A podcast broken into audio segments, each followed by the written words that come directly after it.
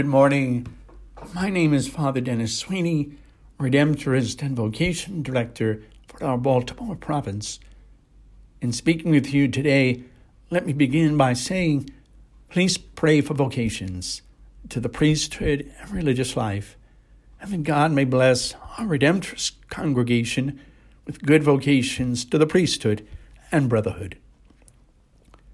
Today is Sunday, January 30th, and the fourth Sunday in Ordinary Time. Let us listen now to the Gospel of St. Luke, chapter 4, verses 21 to 30. A reading from the Holy Gospel according to Luke. Jesus began speaking in the synagogue, saying, Today this scripture passage is fulfilled in your hearing. And all spoke highly of him and were amazed at the gracious words that came from his mouth. They also asked, Isn't this the son of Joseph? He said to them, Surely you will quote me this proverb Physician, cure yourself, and say, Do here in your native place the things that we heard were done in Capernaum. And he said, Amen, I say to you, no prophet is accepted in his own native place. Indeed, I tell you, there were many widows in Israel in the days of Elijah, when the sky was closed for three and a half years, and a severe famine spread over the entire land. It was to none of these that Elisha was sent, but only to a widow in Zarephath, in the land of Sidon. Again, there were many lepers in Israel during the time of Elisha the prophet. Yet not one of them was cleansed, but only Naaman the Syrian. When the people in the synagogue heard this, they were all filled with fury. They rose up, drove him out of the town, and led him to the brow of the hill on which their town had been built, to hurl him down headlong. But Jesus passed through the midst of them and went away. The Gospel of the Lord. In the movie The Wizard of Oz, which I remember as a little kid always being shown on TV the Sunday before the first day of school started up again. Such a nice movie. But the reality that summer vacation days were over and school was back again. As most of us may remember from the movie, it is Dorothy who clicks her heels three times and says, There's no place like home. There's no place like home. There's no place like home. And she awakes, and she is home, and surrounded by her family, her friends, and her neighbors. And she's filled with happiness and joy. She shares all that she dreamt and saw.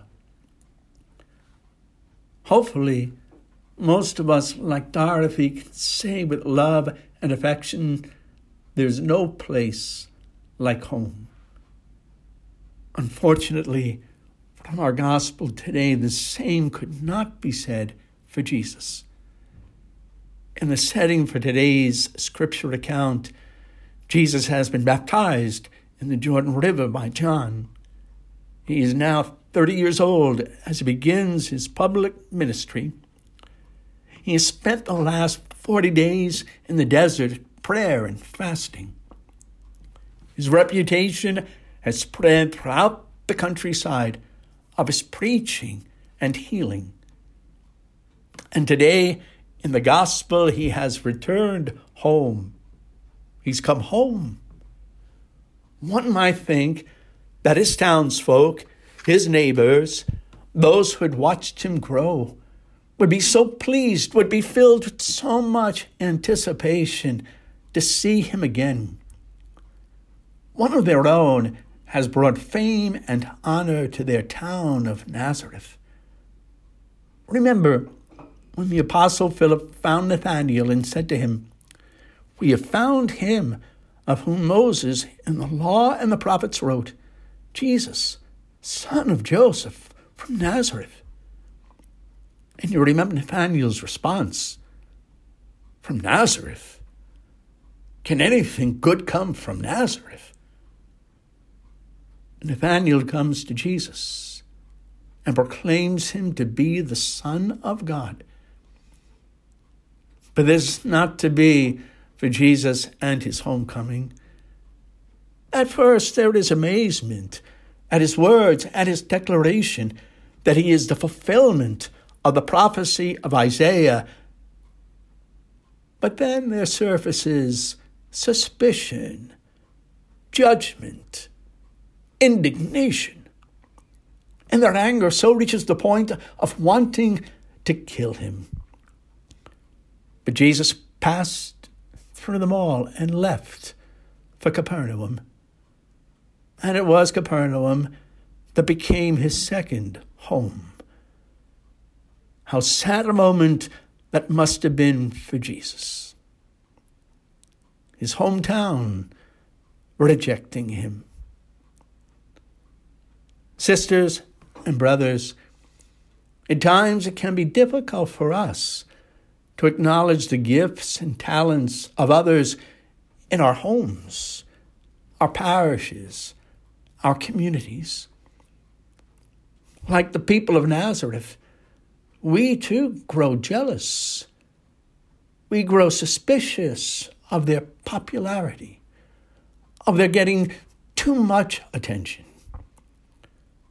And so it is that by our gossip and slander, we look to put them in their place.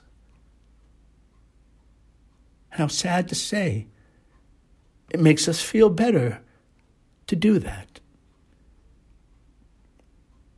Let us pray for grateful, thankful hearts in appreciating the goodness of others and for the ability to be proud of the accomplishments that a family member, a parishioner, a neighbor brings to our home, to our family, our parish, and our community.